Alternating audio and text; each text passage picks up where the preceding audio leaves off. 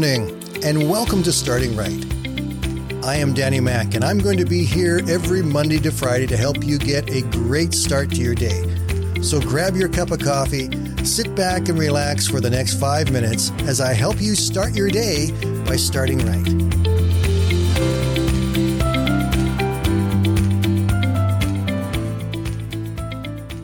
Violet Jessop is someone you've probably not heard of, but she really lived an amazing life.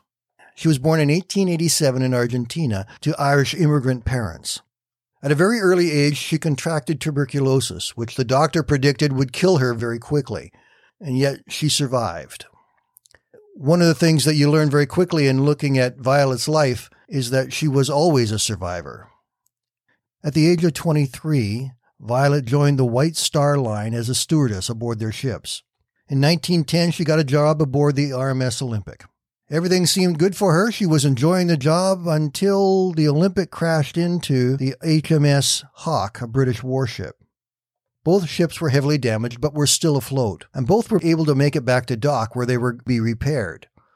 However, now Violet was without a job. One would think that after experiencing the almost sinking of a ship, that one would stay away from boats for a while, but not Violet. Violet continued to work for the White Star Line, and in April of 1912, she was excited to join the crew of the largest, newest, and the most unsinkable ship of all time. She joined the crew of the Titanic. Four days later, the Titanic struck the iceberg. In one of her memoirs, she talks about how the crew members of the Titanic brought the stewardesses up on deck to try and help with the passengers who couldn't speak English. Eventually, the stewardesses were loaded into the lifeboats as an example to the other women that it was safe and that's what they should do. Violet's lifeboat was lowered to the sea. Over the next few hours, they watched the Titanic slowly tip and sink nose first down into the depths of the Atlantic.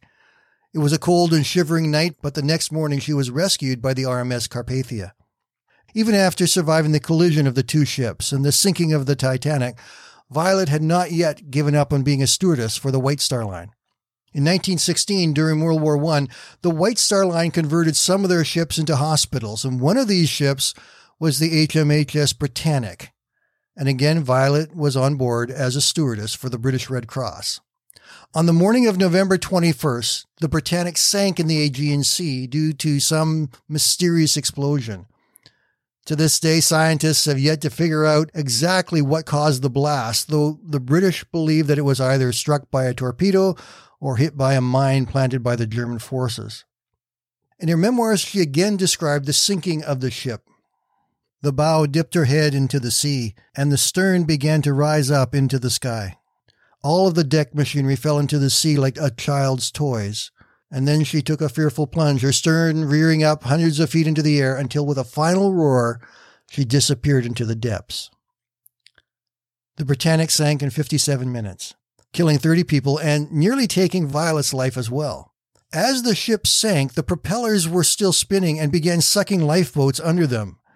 Violet jumped out of her lifeboat to safety, but received a nasty injury on her head in the process. And it was only years later that she discovered that bang on her head actually fractured her skull. In an interview later in her life, she was asked, Did you ever feel like you were cursed? Heavens no, she replied. I always felt like I was protected for some reason. I was looked after. I certainly was not cursed.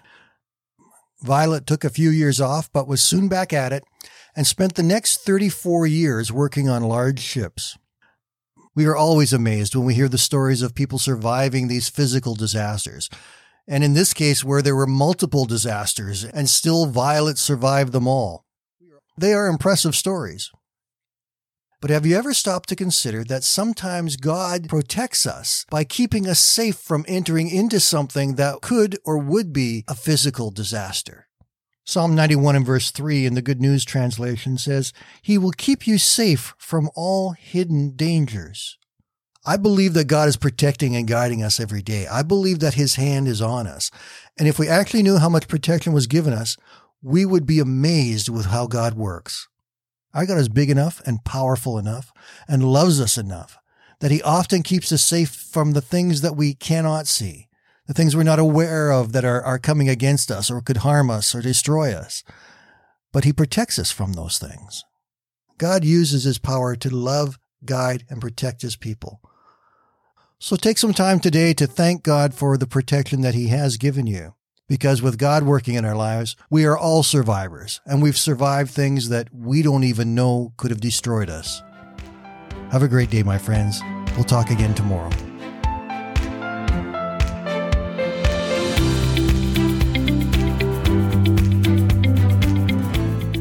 Thank you for listening today. And I invite you to join me Monday to Friday right here on Starting Right with Danny Mack.